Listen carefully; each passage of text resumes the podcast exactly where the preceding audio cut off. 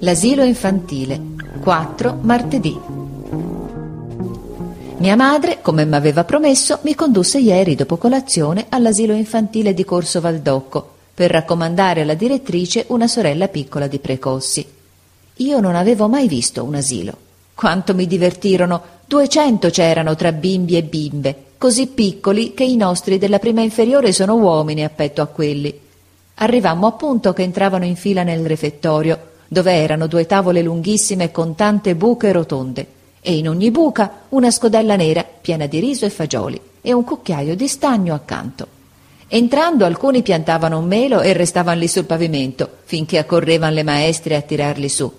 Molti si fermavano davanti a una scodella, credendo che fosse quello il loro posto, e ingollavano subito una cucchiaiata, quando arrivava una maestra e diceva Avanti!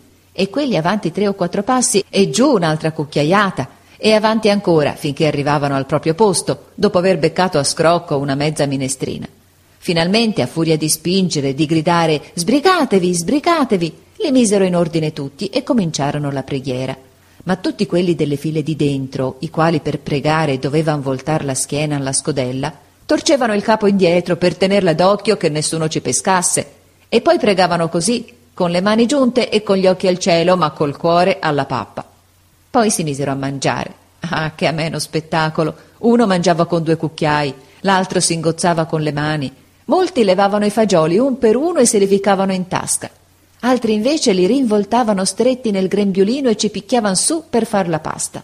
Ce n'erano anche che non mangiavano per veder volar le mosche e alcuni tossivano e spandevano una pioggia di riso tutto intorno. Un pollaio pareva, ma era grazioso.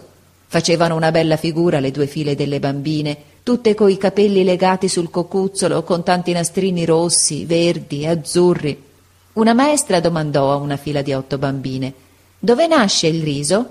Tutte otto spalancarono la bocca piena di minestra e risposero tutte insieme cantando Nasce nell'acqua. Poi la maestra comandò Le mani in alto. E allora fu bello vedere scattar su tutti quei braccini che mesi fa erano ancora nelle fasce e agitarsi tutte quelle mani piccole che parevan tante farfalle bianche e rosate. Poi andarono alla ricreazione ma prima presero tutti i loro panierini con dentro la colazione che erano appesi ai muri. Uscirono nel giardino e si sparpagliarono, tirando fuori le loro provvigioni. Pane, prune cotte, un pezzettino di formaggio, un uovo sodo, delle mele piccole, una pugnata di ceci lessi, un'ala di pollo. In un momento tutto il giardino fu coperto di bricioline come se ci avessero sparso del becchime per uno stormo d'uccelli. Mangiavano in tutte le più strane maniere, come i conigli, i topi, i gatti, rosicchiando, leccando, succhiando. C'era un bimbo che si teneva appuntato un grissino sul petto e lo andava ungendo con una nespola come se lustrasse una sciabola. Delle bambine spiaccicavano nel pugno delle formaggiole molli che colavano fra le dita come il latte e filavan giù dentro alle maniche, ed esse non se ne accorgevano mica correvano e si inseguivano con le mele e i panini attaccati ai denti, come i cani. Ne vidi tre che scavavano con un fuscello dentro a un uovo sodo, credendo di scoprirvi dei tesori, e lo spandea a mezzo per terra, e poi lo raccoglievano briciolo per briciolo, con grande pazienza, come se fossero perle. E a quelli che avevano qualcosa di straordinario c'erano intorno otto o dieci col capo chino a guardar nel paniere come avrebbero guardato la luna nel pozzo. Ci saranno stati venti intorno a un batuffoletto alto così che aveva in mano un cartoccino di zucchero, tutti a fargli cerimonie per avere il permesso di intingere il pane, e lui a certi lo dava e ad altri, pregato bene, non imprestava che il dito da succhiare. Intanto mia madre era venuta nel giardino e accarezzava ora l'uno, ora l'altro. Molti le andavano intorno, anzi addosso, a chiederle un bacio col viso in su, come se guardassero a un terzo piano, aprendo e chiudendo la bocca come per domandare la cioccia.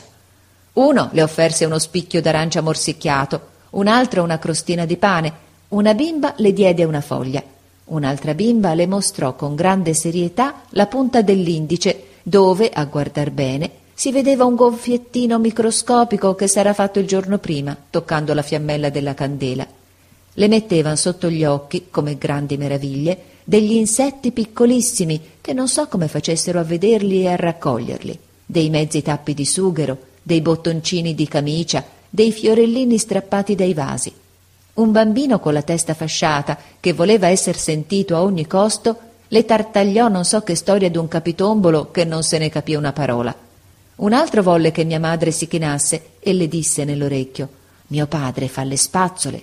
E in quel frattempo accadevano qua e là mille disgrazie che facevano accorrere le maestre. Bambine che piangevano perché non potevano disfare un nodo del fazzoletto, altre che si disputavano a unghiate e a strilli due semi di mela, un bimbo che era caduto bocconi sopra un panchettino rovesciato e singhiozzava su quella rovina senza potersi rialzare. Prima d'andar via mia madre ne prese in braccio tre o quattro e allora accorsero da tutte le parti per farsi pigliare, coi visi tinti di torlo d'ovo e di sugo d'arancia, e chi a afferrarle le mani, chi a prenderle un dito per veder l'anello, l'uno a tirarle la catenella dell'orologio, l'altro a volerla acchiappare per le trecce. Badi, dicevano le maestre, che le sciupan tutto il vestito. Ma a mia madre non importava nulla del vestito e continuò a baciarli e quelli sempre più a serrarlesi addosso, i primi con le braccia tese come se volessero arrampicarsi, i lontani cercando di farsi innanzi tra la calca e tutti gridando Addio, addio, addio. Infine le riuscì di scappar dal giardino e allora corsero tutti a mettere il viso tra i ferri della cancellata per vederla passare e a cacciar le braccia fuori per salutarla, offrendo ancora tozzi di pane, bocconcini di nespola e croste di formaggio e gridando tutti insieme Addio, addio, addio, ritorna domani, vieni un'altra volta.